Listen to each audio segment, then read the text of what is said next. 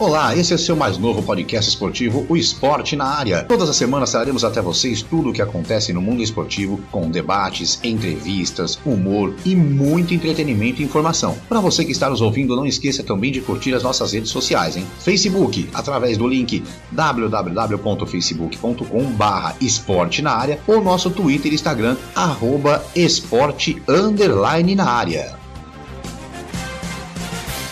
Olá, eu sou Márcio Romão. Seja muito bem-vindo, seja muito bem-vindo a mais um episódio do nosso podcast Esporte na Área. Já estou aqui a juntamente com os meus amigos Kleber Scott e Marcelo de Mello, para trazermos a você mais um programa com a participação muito especial, hein? Lembrando que você pode sempre nos acompanhar pelo seu tocador de podcast preferido e não se esqueça de nos seguir também. Você também pode fazer parte do nosso podcast mandando o seu recado ou até dando ideias de pautas para o nosso programa. É só acessar a página www.facebook.com/barra esporte na área ou o nosso Twitter ou Instagram pelo arroba esporte underline na área. Eu começo aqui dando meu bom dia, boa tarde, boa noite, Kleber Scott. Bom dia, boa tarde, boa noite, Márcio Romão, Marcelo, retornando de férias, hein? 2021 seja um ano maravilhoso pra gente aí. Mandar um bom dia, boa tarde também para nossos ouvintes, que graças a Deus vem aumentando a cada dia. E Márcio estreamos no YouTube, hein, galera? Vamos pro YouTube também. E olha, Márcio, hoje o convidado é pra nada especial, hein? Um cara muito bom, um cara que eu gosto bastante. Tenho certeza que a bancada tá feliz com a presença dele hoje aqui. É, hoje, hoje a resenha promete. Bom dia, boa tarde, boa noite, Marcelo de Mello, voltando de férias, tomou sol lá no, na, na, na chácara, no sítio. E aí, Marcelão, bem-vindo de volta, né? Bom dia, boa tarde, boa noite, Kleber, Márcio, amigos do esporte na área. Pois é, né? Depois de um ano tão complicado aí para todo mundo, tirar umas férias aí num sítiozinho, com segurança, tranquilinho com a piscina, foi bom. Foi bom. Para começar 2021 com força total e como o Kleber falou, Márcio tá aí, vamos estar tá no YouTube também, então vamos que vamos. Nosso convidado hoje, ó, show! É isso aí. Hoje recebemos ele, que é jornalista, apresentador, comentarista e repórter, formado no ano de 2000 pela FMU FIAM, trabalhou na Rádio Jovem Pan por 18 anos, já passou pelo portal Terra no programa Esporte Show, pelo site pelé.net. Atualmente ele tem o programa A Bola Não Para em seu canal do YouTube e no canal São Paulo, e faz também participações nos programas Os Donos da Bola e Depois do Jogo, ambos no Grupo Bandeirantes, e ainda participa da equipe Show de Bola de Pirassununga e da Rádio Crack Neto.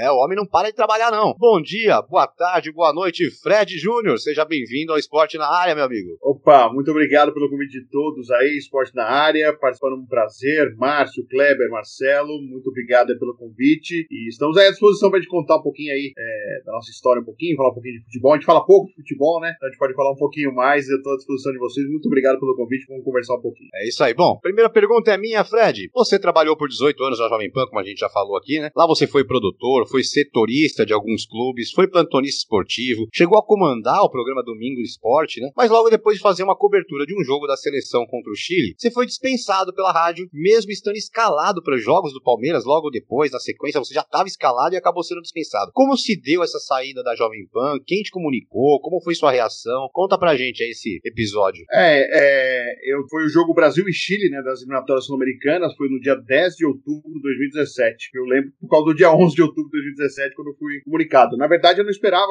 eu estava escalado, inclusive, é, é, para jogos na quarta do dia é, 11, é, quinta, dia 12, tinha sexta, um jogo da Série B também, no dia 13, sábado, dia 14, estava escalado, domingo, dia 15, estava escalado, e na segunda tinha jogo, estava escalado. Porque, é, é, como a gente ia aos estádios, né, hoje com a pandemia tá mais difícil, mas a gente tinha uma, uma escala até antecipada porque tinha que se credenciar antes. Então eu já sabia mais ou menos o que ia fazer por uns cinco dias, assim. É, não era uma escala tão antecipada assim, mas como a gente tinha que dar os nossos nomes, credencial, já era avisado, ó, só, a gente recebia por e-mail, né? Sua credencial foi aprovado, seu credenciamento foi aprovado. Então eu já sabia que ia trabalhar todos esses dias. E por uma surpresa, depois de ter feito o Brasil e Chile, uma transmissão muito legal, foi uma das primeiras nesses moldes de hoje, né? Que a PAN e todas as outras têm, têm feito, inclusive a Rádio Crack Neto faz também, que é a transmissão de vídeo, né? É, é, mostrando a cabine, né? Mostrava a gente ali no, no, dentro do estádio, na cabine, as nossas reações. Foi uma das primeiras, quem quiser pode até ver, colocar lá Brasil e Chile é, 2017 no Allianz Parque, vai poder ver essa cena. E eu tava normal, tava tranquilo, e no, no, outro dia pela manhã eu recebi um WhatsApp de um produtor lamentando que eu fui demitido. Eu nem sabia ainda, ninguém tinha me falado nada. E aí o cara, achando que eu já sabia, mandou uma mensagem dizendo: oh, lamento, que triste. Porque assim, antes eu tinha mandado uma mensagem para ele perguntando se eu faria a manchete do, da seleção brasileira ou faria a manchete do Palmeiras Palmeiras, né? Porque lá no Jovem Pan eu fui setorista do Palmeiras por 15 anos, de 2002 a 2017. Então eu queria saber, eu faço manchete de quem, né? Que a gente fazia manchete em vídeo já, na época. Eu queria saber, aí o rapaz já mandou, já lamentando minha saída, eu nem sabia. O cara E deu um aí, spoiler. é, literalmente, né? E esse spoiler eu não queria ter visto, né? Mas tudo bem, eu acabei de receber. E aí, o, o, o, logo depois, Vanderlei, ah, preciso falar com você e tal. Eu Falei, Vanderlei, já tô sabendo o que, que é, foi demitido, não, vem pra cá e tal. Eu conversei com ele, ele comunicou a saída, mas já sabia, né? Já fui indo pra lá trabalhar, é, já sabendo que eu tava fora. Me pegou de surpresa, eu respeito toda a decisão da, da PAN, né? A gente é funcionário, a, a emissora sabe o que faz em relação ao, ao seu quadro, mas assim, me pegou de surpresa primeiro. Sou cria da casa, né? Comecei no Jovem Pan no mundo da bola. Então eu esperava um pouquinho mais de, de consideração. Até pelo que eu fazia, né? Eu fazia muita coisa. Fazia carnaval e, e- e já na- fazia sexta no carnaval transmissão, saía às sete da manhã, se tinha jogo no sábado à tarde, eu tava lá fazendo. Eu fiz quatro anos seguidos, a contagem regressiva, então, ou seja, dia 31 de dezembro eu passava, 31 pro dia 1 eu passava na rádio, fazendo a, a- a contagem regressiva ao vivo. Então, assim, eu me dediquei bastante e só esperava um respeito enquanto isso. Tinha uma filha na, na oportunidade, estava com três anos, e esperava uma consideração. Poxa, Fred, vamos conversar. Eu era o único carteira ainda, o único CLT na equipe. E eu estava mais tempo, inclusive era chamado para ser testemunha de algumas ações que a rádio sofria de funcionários. Por eu estar vinculado à rádio como CLT, eu ainda ia como testemunha ainda. E tinha, era constrangedor, porque eram meus colegas até outro dia e eu tinha que ser testemunha da rádio. Graças a Deus nunca fui chamado para depor lá como testemunha, mas tinha que comparecer. Então já tinha aquele constrangimento de conversar com, ó, não leva mal, tô ali e tal. E, então eu esperava um pouquinho mais de consideração. E não teve. E aí depois de um tempo assim, eu descobri que minha demissão era pra ter, sido- ter ocorrido na terça e não na quarta. É que só depois perceberam que eu tava no jogo, porque senão eu teria sido demitido na terça-feira. Então, assim, a forma como foi, eu fiquei muito surpreso, né? Então eu não, não particularmente, eu não gostei da forma como foi. É, entendo, porque é de gastos, eu era, entre aspas, o CCLT o dobro, estava o dobro pelo- pelos encargos que existem, né? Mas não foi nenhum aberto, nenhum, abe- não foi aberto a possibilidade assim, ó, Fred, você pode virar PJ, ganhar um pouco menos. Eu toparia, porque, poxa, minha filha estava começando a colocar na escola, tudo, e me ajudaria muito, né? Mas não tive essa oportunidade e eu só esperava ter essa chance por ter tanto tempo de casa. Então acho que foi só isso aí, mas esperei três dias para oficialmente colocar nas redes sociais a minha saída. Já tinha muita gente, o Flávio Rico já tinha publicado, já tinha saído em outros lugares, mas assim eu tive cuidado, calma, pra exatamente não, não ser ingrato. Eu sou muito grato à Jovem Pan. Hoje só tenho um nome no jornalismo esportivo, claro, não só pelo meu trabalho, mas por causa da força da Jovem Pan. Então eu sou muito grato, só não gostei realmente da forma como foi a saída. Então é uma coisa que eu lamento pelo tempo de dedicação que eu tive à Jovem Pan. Eu fui importante também, de alguma forma, para a rádio. Como a rádio foi super, mas muito importante em relação ao, meu nome, ao meu currículo, aos meus que eu fiz, a repercussão e o tamanho da Jovem Pan que fizeram que eu possa, pudesse ser respeitado aí no meio, é, entre diversos grandes profissionais que existem e é uma concorrência muito grande. Desculpa alongar, mas eu gosto de explicar bem, porque eu não, não, não sou ingrato, pelo contrário, só a forma como foi feito, isso realmente me deixou chateado. É, pelo que a gente estudou, você, você entrou na Jovem Pan antes de se formar ainda, né? Foi, eu entrei em 99 e estava no terceiro ano da faculdade. Eu entrei em setembro de 99. É, o Everaldo Marques, a gente estava junto, né? O Everaldo estava no Sport TV, a gente estava na mesma classe. O Everaldo já ia à Jovem Pan, ele participava do Fórmula Jovem Pan do Flávio Gomes, né? O Flavinho que estava na Fox. E, e- e- e com o Flávio ele participava do Jovem Pan no Mundo da Bola. Ele chegou para mim, a gente, a gente fazia umas transmissões da rádio STI, Sistema de Transmissão Integrada, que é do J. Alves, que é um cara ah, amante do rádio, um cara bem negado, ele não ganha dinheiro nenhum para ter uma equipe que ele tem. Hoje é uma transmissão via internet, antigamente ele pegava umas ondas lá meio que, entre aspas, pirata, pra gente conseguir fazer as transmissões, e a gente fazia jogos em São Bernardo, do Palestra São Bernardo e do São Bernardo, da quarta divisão do futebol paulista. E o Everaldo narrava já, eu fazia a reportagem, comecei a fazer, o Everaldo, a gente começou a conversar por causa do futebol na faculdade, e eu falava que eu tinha o sonho de trabalhar no jornalismo esportivo, eu sempre quis ser jornalista, desde criança, e aí o, o, o Everaldo falou, ó, eu tô numa equipe e tal, eu comecei com ele, aí quando a gente começou a ir pros jogos, e aí logo depois o Everaldo falou, ó, o Flávio Pirata tá precisando de um cara pra fazer futebol alemão no Jovem Pan do Mundo da Bola. Poxa, me preparei, vamos re- recuar que em 99 não tinha quase internet, né, então assim, informações, eu lembro muito, o futebol alemão passava na TV Cultura, José Góes, falecido José Góes, narrador, que transmitia os jogos da, da TV Cultura, é, do futebol alemão. Então eu pesquisei algumas coisas, fui preparado. Quando eu cheguei lá, o Flávio Prado falou, ah, tal, eu sou o Fred, tal, tal, tal. Ah, então, mas ó, futebol alemão já vai ter um outro rapaz que vai fazer, que era o Felipe Mota, que hoje tá na ESPN, né, agora no grupo Disney, né. E aí ele falou, você não pode fazer o futebol sul-americano? O rapaz saiu tal. Aí fui lá numa internet que tinha ainda na PAN, das primeiras, pesquisei rapidinho e já fiz o boletim, e, sabe, você faz o boletim, hoje se eu escutasse meu boletim, eu morreria de vergonha, ficaria vermelho que um tomate. Mas assim, já aquele primeiro boletim já foi pro ar, então foi muito legal, assim, pra mim, poxa, é, eu sou da geração que o rádio era muito presente na transmissão esportiva. Hoje ainda é, mas existem outros meios, né? Mas assim, o rádio era muito presente, então eu ter a chance de já chegar no primeiro dia que eu vou lá, gravar no boletim, ele ir ao ar, foi muito grande, foi muito legal. E aí eu comecei dessa forma em 99, aí o João Antônio Carvalho, que era o coordenador da equipe, a gente se cruzava lá, e um dia, fazendo por essa STI, a inauguração do ginásio de São Bernardo, do jogo Brasil e Cuba de vôlei, eu dei uma carona pro João, lá da PAN, eu saí do mundo da bola, dei uma carona pra ele, até o ginásio queria fazer o jogo pelo Sport TV, ele era repórter do Sport TV. Ele falou, pô, eu tenho visto você sempre aí, você não quer ajudar a gente aí de quarta, quinta, sábado e domingo? Eu falei, poxa, claro que eu quero, né? Eu, sabia, eu ia conhecer, não conhecia ainda, atualmente, né? Milton Neves, eu nunca tinha visto, porque sábado ele não ia na rádio. Ia ter contado com o Rodrigo Longueira, com o Quartarolo, só tinha contado com o Flávio de sábado. Então eu falei, poxa, claro que eu quero falei, claro que eu quero, quero participar sim. Aí comecei a ir lá, num esquema de graça, fiquei oito meses de graça. O Everaldo é recordista até hoje, três anos e pouco ele foi de graça. Eu sou o segundo colocado, oito meses. aí o Flipbot também ficou um pouquinho menos que eu, o Bruno Vicari também, que tava no grupo Disney também. Então, assim, foi assim o começo, e aí depois, logo depois, teve uma fiscalização do Ministério do Trabalho, que descobriu que tinha uns caras de graça lá, e a gente foi, foi obrigado a rádio a registrar a gente. Foi abril de 2000. E aí a gente foi, eu fui registrado e comecei como funcionário da Panha, oficialmente, em abril de 2000, mas antes já teve diversas histórias lá com, o Milton, até com a equipe de jornalismo lá da rádio, nesses tempos de graça aí que, eu, que a gente ficou lá um tempinho na rádio. Ô Fred, um prazer ter você aqui no programa Esporte na área, viu? A gente é seu fã aqui no, na bancada. É, só uma, só um, um, uma informação rápida aqui. O Quartarolo, que a gente entrevistou aqui também, ele informou que esse, essa mudança da rádio foi porque o Tutinha assumiu. E o Tutinha não gosta de esporte. Teve esse problema mesmo? O, o problema da Jovem Pan começou a partir que o Tutinha assumiu? Só pra é, a partir, é, a partir do momento que o seu Tuta, é, problemas de saúde, teve que se afastar de, da direção da PAN, muita coisa mudou, né? É, eu falava já na época, trabalhando lá, é o mesmo nome, mas é uma outra empresa. Mudou-se a característica da Jovem Pan, a forma de se trabalhar. É, a gente era muito mais próximo, a nossa equipe era muito mais unida com o seu Tuta. E a partir do momento que ele sai, e aí tem uma primeira demissão que foi a mais impactante no início, foi a do Karsug, a gente fala, puxa, se os caras demitiram o Karsug, nenhum pode, ninguém escapa, entendeu? Assim, os caras demitiram o Karsug foi algo que foi muito surpresa para nós. E realmente mudou, mudou, mudou a, a forma. Quem cuidava, quem ficava mais voltado com a gente é o irmão do Tutinho, que é o Marcelo Carvalho, né? Ele que é. disse que quando a, a rádio fechou em 2018 a Copa do Mundo, ele tinha feito uma reunião com a gente em agosto de 2018. A Jovem Pan foi a primeira emissora de rádio a fechar os direitos da Copa do Mundo da Rússia. Ele falou: ó, a gente comprou os direitos, não sabemos se vamos ou não, mas é com essa equipe que a gente vai, não vai ter mais corte, não vai ter mais nada. Chegou setembro, teve eu e mais uns outros que foram cortados. Então, assim, a gente nunca, a gente ficava muito, se falava uma coisa e acontecia outra. E com o Tutinha eu tive até um caso é, engraçado que eu fui participar do Morning Show, logo no começo do Morning Show, eu fui até o, a Jovem Pan AM, ficava no 24 fica, no 24 o FM no 14 Aí eu desci para fazer a participação do esporte. Quando entrei no elevador, entrou o Tutinha. Peraí, peraí, segura aí, segura. Entrou o Tutinha. Ele olhou pra mim assim, do esporte, né? Eu falei, sou, sou sim. Detesto esporte. Já falou assim, né? Logo de cara no elevador. Aí eu falei, ah, você detesta? É, gosto só do Neymar. Ah, pelo menos você gosta de alguém, né? Um destaque naquela época o Neymar tava muito bem, né? No Barcelona, tudo. Eu falei, pô, mas então você gosta bem, você gosta de um cara que vai muito bem. É, não, gosto não. Meu pai ficava ouvindo as transmissões da rádio, esquecia da gente. Então meio que se queixou um pouco lá.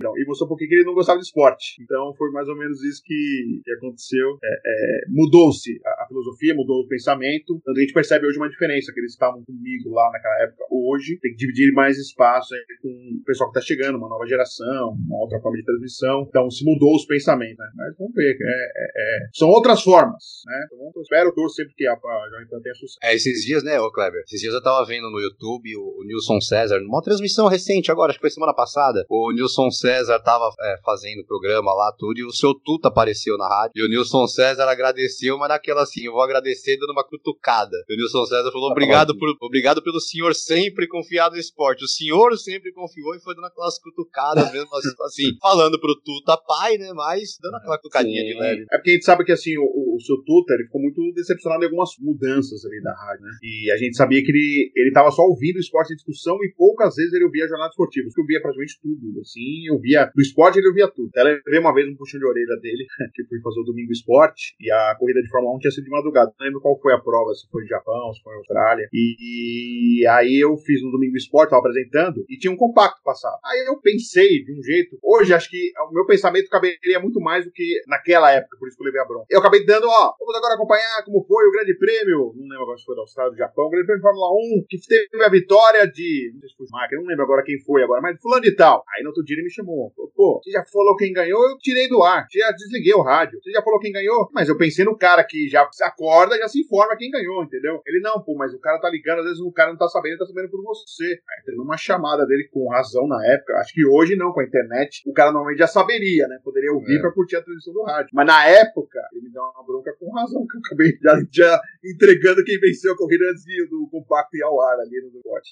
Fred, prazer em falar contigo. É, é muito legal. A gente já entrevistou outros jornalistas. A gente gosta muito de ouvir exatamente essas histórias de bastidores. A gente fica, a gente gosta bastante assim e é legal que, que é, é uma forma também de ir quebrando o gelo. Mas vamos lá. É, como que você hoje está vendo o trabalho de jornalistas esportivos nos, nos dias de hoje, né? A, as redes sociais, você acredita que elas estão atrapalhando ou ajudando muito a profissão? Porque hoje em dia qualquer pessoa pega alguma noticiazinha, joga na, na rede social e vira jornalista, né? Ou se intitula como jornalista. Então, é, essa questão das redes sociais, como que, que, que ajudou ou atrapalhou a profissão, Fred? É, primeiro assim, surgiram com a cobertura de clube, por ter sido setorista do Palmeiras há 15 anos, eu vi muito isso. Eles querendo fazer a mídia alternativa. Ah, você quer saber notícias do Palmeiras? Acompanhe a mídia alternativa. Mas é, cara, assim, o cara é torcedor, cara. Assim, o torcedor, por mais que não, e, e, é uma coisa que eu defendo até como setorista, como eu fui, que o setorista não deveria torcer pro time que ele cobre. Eu prefiro assim. Eu, muita gente achou e acha até hoje que eu sou palmeirense. Eu sou cientista, é, torço pro Santos. E assim, é, é, eu acho que uma hora o coração te trai. Uma hora na cobertura de clube o coração acaba te entregando. Você acaba tentando aliviar uma notícia, ou você pode até exagerar numa crítica porque o coração tá, tá, tá envolvido. Então, eu, eu acho que seria o ideal, que é pouco usado, que o setorista não fosse o torcedor do mesmo clube. Eu acho que seria melhor ele fosse. É, é ele fica mais isento, na minha opinião. Isso porque eu fiquei 15 anos fazendo Palmeiras e vi diversos palmeirenses fazendo, e eu sempre tive essa opinião que não mudou, pelo contrário, só aumentou ao, passado. E agora tem essas alternativas, as mídias alternativas. Só que infelizmente eles não contam tudo. E as mídias alternativas são alimentadas pelo clube, e o clube não passa tudo. Então, qual é o trabalho do repórter, do jornalista? É buscar informações que o clube não vai nunca te passar, nunca vai divulgar, e que as mídias alternativas que eles falam também não vão passar. E, e isso não quer dizer que a gente quer o mal de um clube. A gente ouve muito, ah, você quer o mal do Palmeiras, você quer acabar com o clube, você quer uma crise no clube. Não é isso, não é. É apenas um trabalho que é feito. É, pro jornalista, o jornalista mesmo, e agora eu tô ficando muito incomodado com o termo jornalista profissional. Tem o jornalista profissional e não profissional. Eu não vi médico se tem profissional ou não tem profissional, o advogado se tem ou não profissional. É tudo advogado, é tudo médico, é tudo jornalismo. Não tem essa de jornalismo profissional. É jornalista, o cara é formado em jornalismo, né? E, e apesar que a nossa nossa profissão não é regulamentada, né? O cara não precisa ser jornalista para exercer. Então, assim, jornalista profissional me incomoda muito quando eu ouço isso. Eu acho até uma falta de respeito com a profissão do jornalista. Eu acho que diminui muito. Então, assim, às vezes o torcedor, pô, você só fala notícia ruim. Eu, falo, eu não falo notícia ruim, eu dou notícia. Se é boa ou ruim, é notícia. Eu não posso ficar preocupado com isso. Não tem que ter essa preocupação. Então, eu vejo é, com muita preocupação as redes sociais, que às vezes jogam mentiras, atribuem a nós, inclusive, às vezes, inventam um fake nosso para falar que a gente tá falando tal coisa. Isso eu cansei de, de, acontecer comigo, infelizmente, com outras pessoas. Ou eu vi o que o Fred Júnior disse tal coisa, e eu não falei nada. E o cara coloca para tornar uma coisa que é mentira, ganhar uma credibilidade para se tornar verdade, né? E fora que, assim, o jornalismo esportivo, é, a experiência, o cara que é mais experiente está sendo colocado de lado, por lado financeiro, às vezes, muitas vezes, para colocar os mais novos. Nada contra os mais novos, nada. Tem, tem espaço para todo mundo. Porém, estão, che estão chegando novos profissionais que não você percebe que ele não sabe a história do futebol, ele não acompanha a futebol, é, é, é, brasileiro, se perguntar algo dos anos 90, ele não sabe. Os anos 2000 ele vai errar, hein? e os anos 90 ele não sabe nada. Imagina os anos 80, 70, e assim, você tem que conhecer a história. Para você chegar no dia de hoje, você tem que saber que teve uma história antes. Dos clubes, do futebol, futebol brasileiro. Então, assim, é, é, tá muito superficial. Muitos números, muito tatiquês. Agora, os novos termos, né? Em vez de falar assim, ó, esse jogador jogou bem, jogador jogou mal, não. O jogador entregou isso o jogador entregou aquilo. É o futebol delivery, é o futebol de entrega.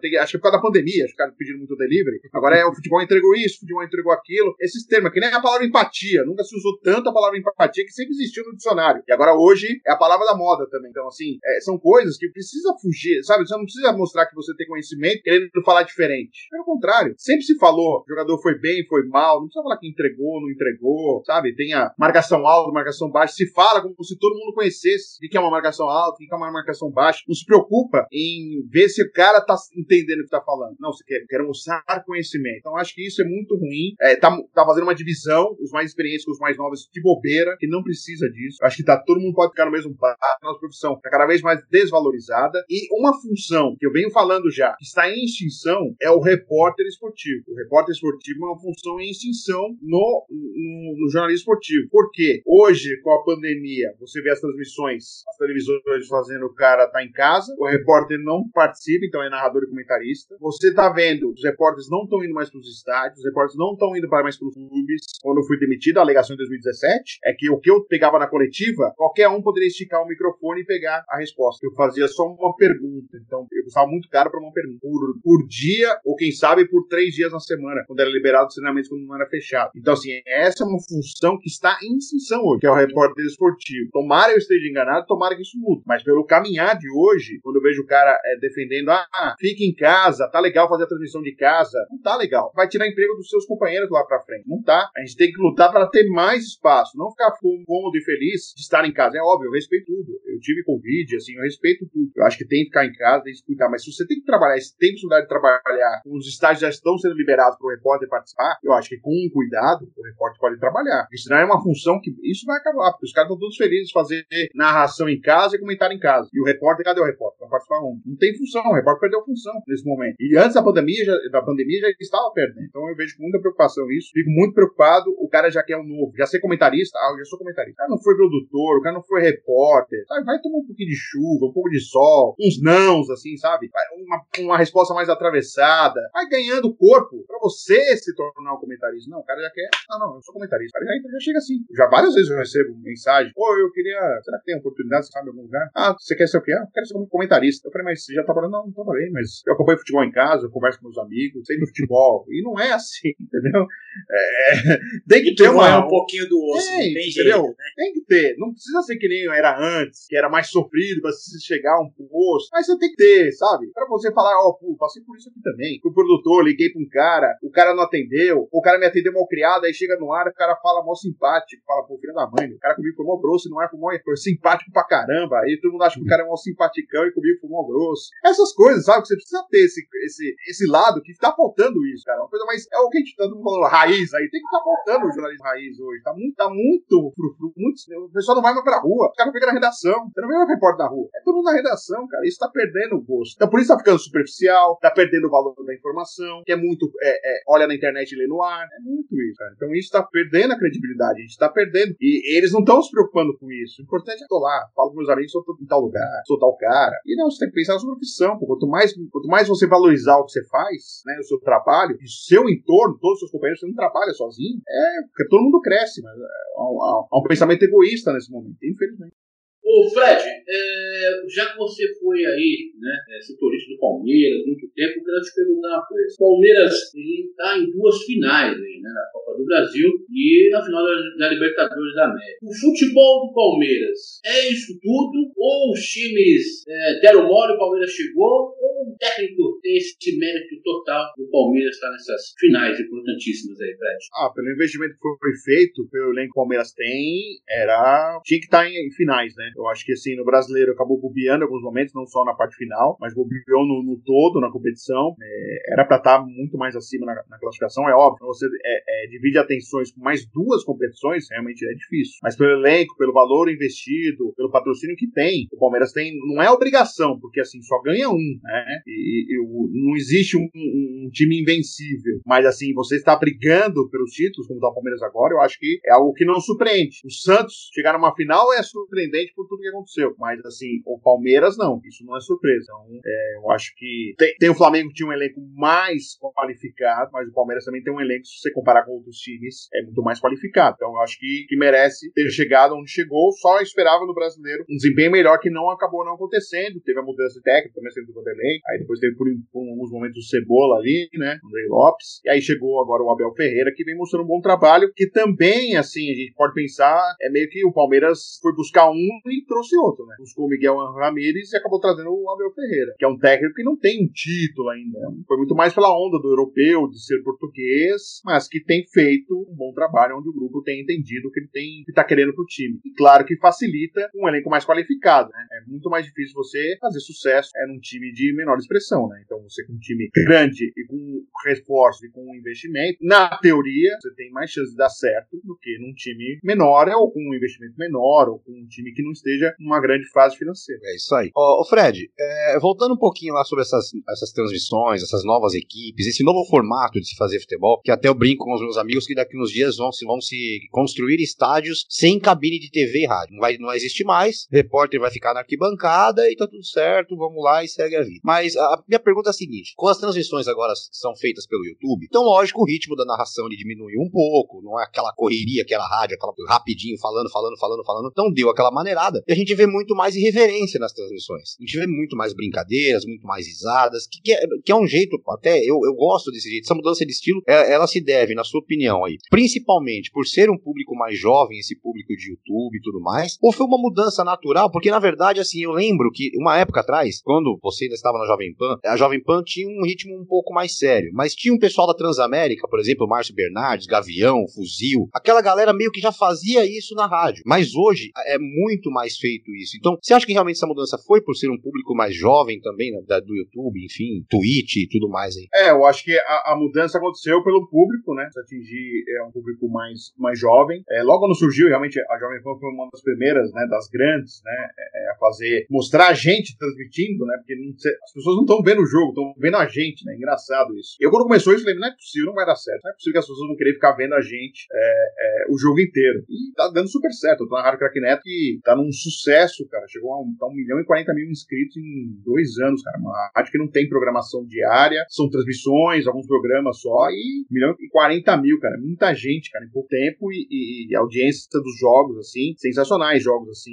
Hoje a gente já teve mais de 70 mil ao vivo, então, ou seja, um estádio é, ontem acompanhando a gente. Ontem eu tava acompanhando, tinha, teve um momento que teve, tinha 30 mil é, ao, ao, mesmo tempo, ao vivo, né? Sim. Hoje eu fui dar uma olhada lá que eu queria pescar algumas coisas, que depois eu vou fazer uma brincadeira com você no final e tudo mais, mas eu fui dar uma olhada, tinha 600 mil visualizações o jogo de ontem, Santos e Atlético. E posso falar uma? Teve o jogo do Corinthians, que a gente transmitiu, é, que, claro, eu, a gente brinca, né? O Crack Neto, quando tá lá, o Neto tá lá fazendo o jogo, ele dormindo, os caras dão audiência lá na, na Rádio Crack Neto, nos jogos do Corinthians, assim, que é óbvio, fica muito ligado à imagem do Corinthians. E ele, nessa segunda, ele não fez o jogo, eu fiz o jogo, como o Corinthians Palmeiras a gente fez, e deu uma audiência ficou à frente das, das outras. E nessa, e nessa segunda foi algo muito peculiar, porque a gente tava fazendo o jogo e caiu a energia. Então, assim, é perto do intervalo, já no intervalo do jogo, a gente sai do ar. A gente tava na frente, tava 40 mil indo para 50 mil ao vivo simultâneos. A Jovem Pan tava com 20 mil. A gente cai a energia, a gente sai do ar, né? Porque o break acabou não segurando e tal. A gente sai do ar. A Pan vai para 30 mil.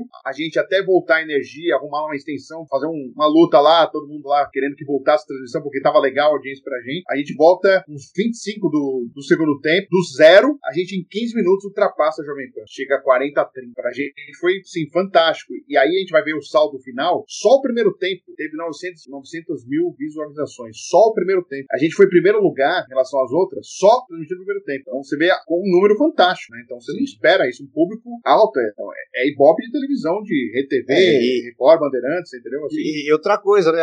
Não tem mais aquela coisa de você falar, ah, nós somos a rádio mais ouvida. Porque antes falava, ah, tudo bem, como você sabe, ah, é o Ibope, é pontos, é não sim, sei o quê. Sim. O YouTube não, o YouTube dá aquele número e tá todo mundo vendo o que tá acontecendo. Ô, tá ô Márcio, sabe como era a pesquisa do Ibope de rádio? Que eu já sei que é uma pessoa incrível, existiu, eu conheço uma pessoa que foi ouvida pelo Ibope para saber de rádio. Alô, daqui do Ibope, por favor, eu gostaria de saber qual é a emissora que você escuta. Emissora tal. Muito obrigado. Cara, vai lá e contava, era assim que era o Ibope de rádio. Era assim. Era a, a, a contagem de ouvintes era assim de rádio. Ah, você ouve de que faixa, até que horas, até que horas, você ouve esporte, jornalismo, música. Era isso, simplesmente isso, a pesquisa do Ibope de rádio. E hoje não, hoje você vê materialmente os números acontecendo, aparecendo na sua frente. Então, assim, a, a, a gente ainda pegou um, a gente, a gente tem uma pegada ainda de rádio, por isso que é Rádio Crack Neto, quando a gente fala, pô, mas é um canal no YouTube, mas é Rádio Crack Neto. Não, é rádio que a gente quis, o Neto quis, o Neto sempre muito é, é, apaixonado por rádio. Então ele quis essa pegada de rádio. Então nossas transmissões têm essa pegada do rádio, narrador narrando rádio, a gente repórter, documentarista, estilo rádio, né? Mas com o, o, o, as brincadeiras, né? A parte extrovertida da internet, né? Que permite isso. Essas brincadeiras que a gente faz, eu nunca viria a Jovem Pan fazer, não o estilo que a Jovem Pan faria. Fazia, a gente tinha umas brincadeiras internas que a gente fazia nas transmissões e depois a gente levava bronca no outro dia. Pô, vocês fizeram a brincadeira, ninguém tava entendendo a brincadeira entre vocês. Porque a Transamérica fazia muito entre eles. Os caras davam risada. E a gente fazia e não gostava. E assim, pô, palavrão sem nunca, é, é, brincadeirinha nunca, fazer uma vozinha diferente nunca, nunca ia acontecer. E lá na Rádio Cracknet a gente tem total liberdade, né, pra gente poder fazer isso. Ajuda, sabe? Porque isso facilita e as pessoas gostam, né? As pessoas mandam esse retorno. Muita gente falando, pô, eu tava chateado no dia, tô assistindo vocês, tô dando risada. A gente sabe muitas mensagens dessa maneira, assim, sabe? É, às vezes o cara não tá nem prestando muita atenção no jogo, é mas nas bobeiras que a gente tá falando. E vem umas mensagens malucas lá que eu chamo de mensagens aleatórias, que não tem nada a ver com o jogo. Outro dia a mulher mandou uma mensagem: Eu gosto de homem de sovaco peludo. Mandou isso. E tem não, ontem... Você imagina a pessoa, tá lá o jogo do Corinthians, a pessoa vai lá, entra. Eu gosto de homem de sovaco peludo. Nada não, a ver com a partida, pô. Ontem, durante o, jogo Santos e Atlético, eu vi lá, no, você, você até falou no ar e mostrou pro, pro Dirceu que o Dirceu não acreditou que tava escrito, mas eu tinha visto já no chat. O cara mandou: Dirceu Maravilha engravida minha, minha esposa. Minha esposa. Ele achando que eu tinha inventado a mensagem. Porque o Ciro Fraioli, que, que é o parceiro do Neto na, na Rádio Crack Neto, ele tava mandando as mensagens pra mim, né? Que é a Paulette lá. Não, eu anotei. A, a, a, a boca de veludo, ele tava eu, mandando pra mim lá pra encher o saco eu, eu, eu anotei aqui, Marcelão, dá uma olhada só as, os nomes que os caras falaram que tinham, que teoricamente, entre aspas, teriam mandado recado pro Dirceu Maravilha. É. Neninha Paixão. Márcia Pernão, Paulette, Surpresinha, Rosinha Boca de Veludo e a Carol Piu Piu que tava aguardando o Dirceu Maravilha no Jockey. Eu, eu fiz questão, por isso que eu falei que eu voltei hoje para ver o. Eu, eu, eu, vi o vídeo inteiro de novo do jogo para anotar os nomes que, que eram falados durante a programação. O Siri tá me mandando pro WhatsApp pra pegar o Maravilha, porque o Siri começou a fazer, sabe, as brincadeiras com Maravilha, de lembrando de algumas do interior paulista, casa de shows, até inventando alguns nomes, né? Ele, pô, mas de onde você tá tirando isso e tal? Só que daí, como a gente começou com essa onda, é, os caras começaram a mandar? Você viu, né, Márcio? Os caras começaram a mandar. E quando mandou do Ô, Maravilha engravida minha mulher, ele achou que eu tava inventando a mensagem. Eu falei, tá aqui, ó. E não é que eu tinha lido. Assim. Eu tinha, eu tinha lido no, no chat é. na hora. Que nem o Fuad, coitado. O Fuad tem as pegadinhas, sabe aquelas pegadinhas duplo sentido? Ele cai quase em todas. Eu coloquei até no Instagram, quem quiser olhar depois lá, tem lá. Ele caiu lá, uma lá da, da, da, da mistura do tatu. Agora não vou lembrar qual que era o, o bicho lá. E ele caiu, e ainda eu dei umas dicas, ó. Pensa direito, Fuad, e vai lá e fala as besteiras. Então os caras fazem. Não, não essas aí, o Tomás, Tur, né? É. Mas esses é. aí, essa a gente nem lê mais, porque assim, são muito antigas, assim, todo mundo já viu. E a gente até falou, oh, seja mais criativo, manda outras aí. A gente até incentiva o cara a mandar, né? O Dade, né? Que também é. fala, né? Manda um abraço. Quando vem assim, ó, a mensagem a gente tá lendo ali, ó. Manda um abraço pra minha tia, pro meu tio. A gente já sabe que é tragédia, que não, a gente não confia, sabe que é pegadinha, né? E tem essas novas que o pessoal tá caindo aí, o brancozinho aí, que os caras. É. Essa eu não caí. Essa eu não caí. Mas o cara da TV caíram aí. Ô Fred, e, e isso, até pegando é isso um pouco do, do, gancho da, do que o Márcio falou, o mais legal dessas transmissões do YouTube é, lógico, tem uma audiência excepcional, mas, por exemplo, a Rádio Crack Neto, ela já criou o react do Neto, principalmente nos jogos do Corinthians, e é impressionante você ver a audiência que isso dá depois. E não só da Crack Neto, diversas rádios agora estão fazendo react, todo mundo quer não, ver a reação do cara gritando gol, e dependendo do comentarista, qual é a reação, que nem Jovem Pan, quando faz com o Vampeta, o Vampeta comemora, a energia. Copiaram a gente, né? Copiaram a gente. Sim, sim, exato. Aí tem o Estádio 97, que também tem a transmissão, né, do, do pessoal que é Agora, torcedor. torta na cara que eles fazem. Né? Eles fazem torta na cara quando tem clássico. Então, assim, é, é, muito legal esse react que tá, tá gerando dos gols, né? Ah, é muito, assim, o, teve do Neto que ele fez uma reação do jogo do Corinthians, foi um anterior ao jogo do Palmeiras, se não me engano, dois anteriores ao jogo do Palmeiras, já foi esse ano, teve um milhão de visualizações, era o primeiro colocado de visualização do dia no as reações dele no jogo do Corinthians. Foi, é, do jogo do Corinthians. Teve uma do São Paulo também que deu audiência gigantesca, é, realmente, e, e sabe o que tá acontecendo? Que a gente tá de olho ali, os caras estão pegando as imagens da gente lá pra fé, olha como a rádio corintiana reagiu, quando o Palmeiras ganhou 4x0, olha como a rádio corintiana reagiu, aí eu fui dar uma olhada lá, os caras pegaram todas as imagens, e o Neto não tava no jogo, o que aconteceu? Todo mundo entrou, e a gente teve uma audiência fantástica, claro, pra ver o Neto. E pra ver a reação dele, porque os caras entram, sai um gol, dá uma aumentada no número, assim, sabe? De repente dá uma aumentar uns 3, 4 mil a mais. E depois sai, mas porque eles querem olhar o Neto. E ele não tava, tava eu, né? Mas assim, muitos, muitos já estavam e ficaram, né? E, e assim, daí os caras colocaram assim: é, é, veja as reações da Rádio Corintiana, ou veja as reações do craque Neto, colocam ele chorando a imagem de uma entrevista que ele deu que ele chorou, e aí os caras vão clicar e, e era eu tal. E os caras, olha os quatro corintianos lá chorando, é isso aí. Aí teve um tiozinho, tiozinho do Verdão, fez um vídeo lá, o cara tirando, ele ficava é, é, fazendo tipo o Marcos Mion, né? Fazendo a imagem e falando em cima, assim, sabe? E o cara lá, o corintiano ali falando pra mim, né? O cara lá, o corintiano, olha como ele tá chorando, que ele tá triste e tal. Aí os caras escreveram, pô, mas o Fred cobriu o Palmeiras, né? Corintiano. Aí o cara escreveu, mas não, o Fred falou outro dia, eu acompanho a Craque Neto, que é Santista, corintiano. Então esse tiozinho aí toda hora só coloca, né?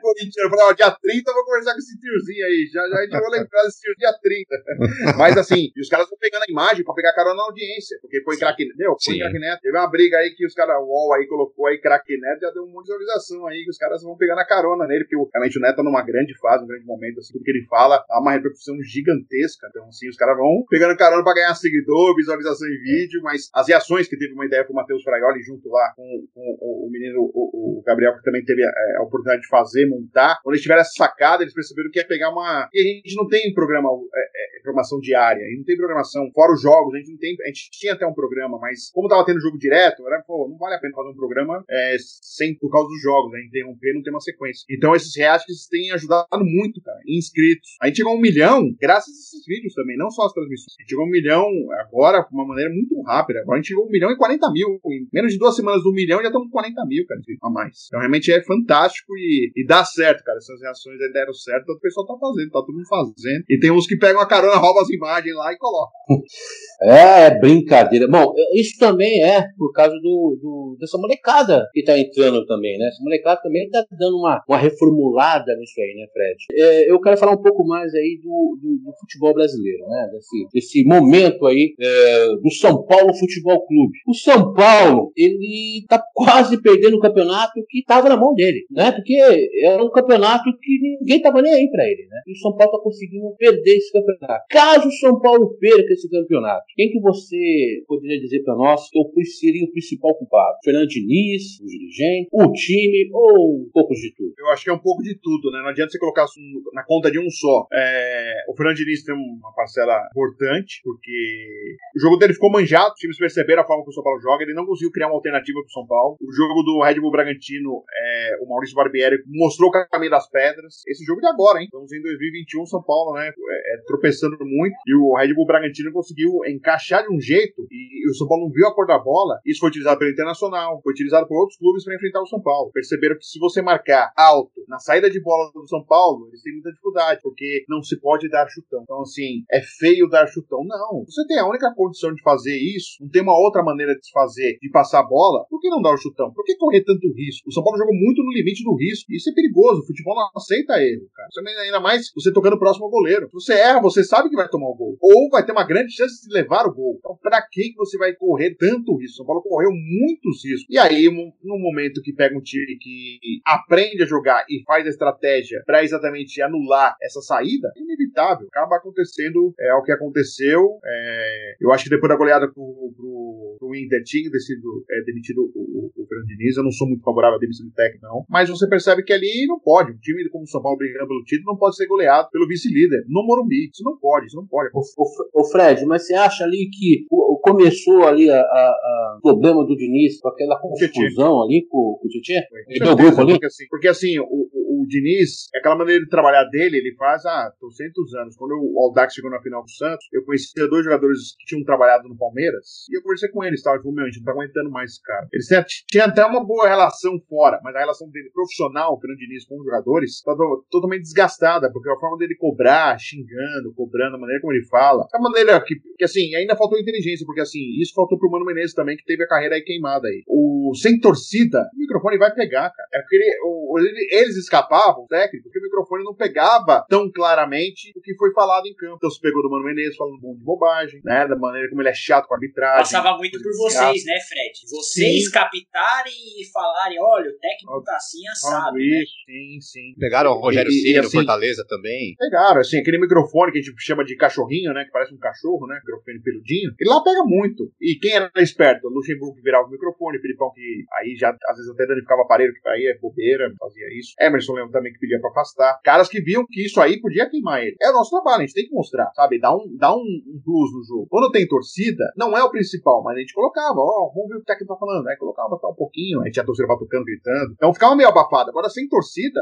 ou com o único microfone captando exatamente ali o campo, ficou muito latente. Então, assim, faltou inteligente pro Mano Menezes, que se queimou, queimou, mostrou uma postura que muita gente não quer nem ver ele em nenhum clube, ninguém quer o Mano Menezes, né? Antigamente o cara que era todo mundo queria, agora ninguém quer. Por causa muito causa disso. Que ele foi no, no, Bahia, foi muito mal, muito mal. No caso com o Gerson, certo ou não o Gerson, foi péssimo, péssimo, foi uma tragédia. O que ele fez não se faz, não, não pode. É, o, o Mano Menezes do Bahia, né, Fred? O Mano Menezes Sim. do Bahia, ele colecionou, né? Porque teve o Fred, teve foi. outro árbitro que ele falou que o cara nunca mais ia apitar na Série A. Foi expulso diversas vezes. Ele foi colecionando. Foi, então assim, faltou inteligência e falar, pô, meu microfone tá me pegando aqui. O Diniz é a mesma coisa. Porque assim, ele pode pedir desculpas publicamente pro grupo, mas a marca ficou. Ele gritou e humilhou um cara que era de confiança dele, um cara que ele trouxe pro São Paulo. Então assim, ele não mexe no Daniel Alves, você acha que o jogador não comenta? Pô, ele nunca tira o Daniel Alves. Ele nunca tira, ele não tira o Daniel Alves. Moleirada comenta, cara. Pô, o cara tá ganhando pra caramba e o Daniel não tá jogando bem, cara, sabe? Então assim, não está jogando bem. Ele é diferente em relação ao que tem no futebol brasileiro? É, quando joga. Quando não joga, ele é mais que qualquer. Ele é um normal igual a qualquer outro. Ele tá, é às vezes faz número em campo, ele não tira. Então você acha que isso não, não isso não mexe com o elenco? O, o cara me tira toda hora e nunca tira o cara que não tá jogando nada. Você acha que o jogador não percebe? O jogador percebe. O jogador fala é, entre eles. Pô, ainda mais jogador, e a, mesma, e a mesma coisa que se fala hoje, eu tenho participado de muitas lives aí de, de canais eh, da, da torcida do Flamengo, e é o que muito se comenta do Rogério Ceni também. Rogério Ceni no Fortaleza xingava todo mundo. No Flamengo é mão no bolso, não reclama com ninguém, quando reclama é malemar, é, não mexe no Everton Ribeiro de jeito nenhum. Everton Ribeiro pode desmaiar no campo, que ele não tira o Everton Ribeiro, tira sempre o Rascaeta, tira sempre o Gabigol, é, são sempre os mesmos, né? Tira um meia o Fred... pra depois colocar outro meia. em cima disso aí que o Márcio falou, Fred, o Rogério chega pra você, ele tem postura, ele consegue, você acha, ou ele vai ter um trabalhinho sério e trabalhar com um time grande? Porque realmente o Fortaleza ele acabava com a molecada, no, no Flamengo ele tá quietinho. É, ele vai ter que rever posturas, né? Ele vai ter que rever, porque hoje existe, em relação ao Rogério Senna, em menos de três meses de Flamengo, uma, um ponto de interrogação. Até onde vai o técnico Rogério Senna? Ele é técnico para time grande, para time de médio, time pequeno? Existe um ponto de interrogação. É perigoso, né? Ele foi pro Cruzeiro, teve problema de relacionamento, foi mal. Sabendo de todos os problemas. Poxa, o Rogério é um cara tão inteligente, ele sabia que o Cruzeiro tava mal, pô. Você acha que ele não vai se formar? O cara não se formar e perguntar, ô, oh, como que tá aí? É que nem o cara, pegou e já saiu. Já viu, meu. Aí, aí, aí, Fred, é, eu, eu tenho uma opinião formada sobre isso, na minha cabeça. Não que seja verdade, não é isso, mas eu queria ver a sua opinião sobre essa, essa minha tese. É, eu, eu, digo muito o seguinte para os meus amigos flamenguistas: é, o Rogério Ceni, é, enquanto tiver uma geração de jogadores que jogaram ou com ele ou contra ele, ele vai ter um grande problema de relacionamento com muitos jogadores. Por quê? O Rogério Ceni sempre foi aquele cara visto como um mito, como um ídolo para a torcida de São Paulo, mas para as outras torcidas ele era aquele cara nariz empinado, era um cara mais metido, que não largava o osso, que jogava com duas pernas quebradas. É, tanto é que os reservas deles eram reservas é, eternos, né? Que não saía de jeito nenhum. É, ele teve problemas de relacionamento no Cruzeiro com os jogadores medalhões, com, inclusive com o Fábio, que meio que era um desafeto dele durante a carreira. É, no, no, Flamengo, ele chega no Flamengo, é, pega o, o, o, Diego Ribas, que ele teve um entreveiro feio com o Diego Ribas quando o Diego Ribas comemorou, comemorou aquele gol em cima do símbolo do São Paulo. É, Gabigol, é, Bruno Henrique, enfim, são medalhões que jogaram contra ele, ou a favor dele, até mesmo o Rodrigo Caio, naquele caso do Rodrigo Caio do São Paulo, quando o Rodrigo Caio é afastado, o Rogério Ceni era um líder do, do, do, time, e o Rogério Ceni em nenhum momento defendeu o Rodrigo Caio. Então eu tenho essa tese que enquanto ele tivesse jogadores da geração dele, ele vai ter problema de relacionamentos com, com as equipes. É, e no Fortaleza ele não teve, porque no Fortaleza ele pegou uma molecada que via ele como um ídolo, como um mito mesmo, e se mandasse jogar da ponte, jogava. Essa não. é a minha teoria, não que seja verdade. Mas o que, que você acha sobre isso? Não, muito se fala sobre isso, né? De ele tá é, comandando agora caras que ele foi rival, jogou contra, até teve entrever ou não em alguns duelos, né? Isso, isso mostra um, um certo resquício, né? Mostra realmente é, é, problemas do Rogério. É, e no Fortaleza ele teve jogadores experientes que até enfrentaram o Rogério, mas são jogadores de uma expressão menor que o técnico, né? Então você não consegue bater de frente, né? É, é um exemplo, o Edo Paulista que faz um sucesso lá, é um jogador de expressão em relação ao Rogério jogador, não teve aquela expressão, então não tem como bater de frente. Agora você pega time do Flamengo, time do Cruzeiro, caras que é, acham que são de igual para igual pro Rogério, porque ele foi um cara muito histórico no Paulo, isso a gente pode tirar isso nunca dele. A história dele como goleiro não se apaga, mas assim, com certeza ele tem dificuldade. Como ele, ele tem essa dificuldade, trabalhar em São Paulo. Só falam, ah, ele trabalharia no Santos. Não, assim, as pessoas não falam com aquela emoção toda, com aquela certeza. Agora, você não imagina ele no Corinthians, você não imagina ele no Palmeiras, só no São Paulo. Então, assim, ele ficar um, um, vinculado a um time só vai atrapalhar muito a carreira. Então, assim, ele tinha duas grandes chances. Primeiro, ele não deveria ter ido pro Cruzeiro. Foi, se queimou ali e voltou pro Fortaleza. Aí, quando ele vai pro Flamengo, era inevitável. O Flamengo em duas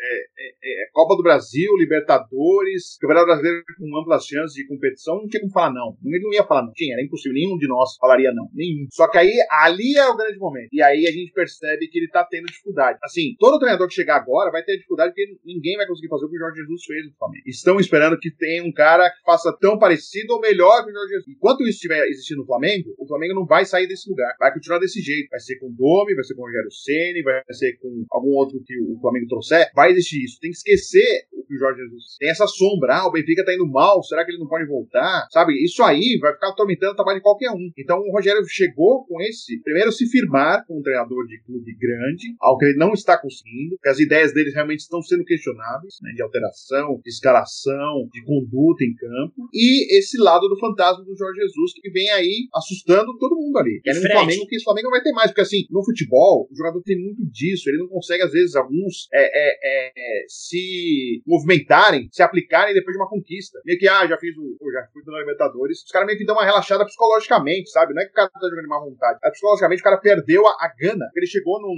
numa parte ali no clube que ele conseguiu. Então, essa, esse trabalho, assim, falta muito psicológico do jogador brasileiro. É, eu vejo muito isso. Às vezes você atinge um objetivo, o time não repete o mesmo desempenho no outro ano, porque o cara, pô, eu já fiz esse objetivo, pô, vou de novo, aquela coisa, aquela concentração, não sei o quê. O cara, o cara perde essa gana. Então, isso aí atrapalha muito, por ninguém que pareça. Vencer às vezes faz mal, é incrível, é uma coisa absurda eu falar. Mas às vezes para um time faz.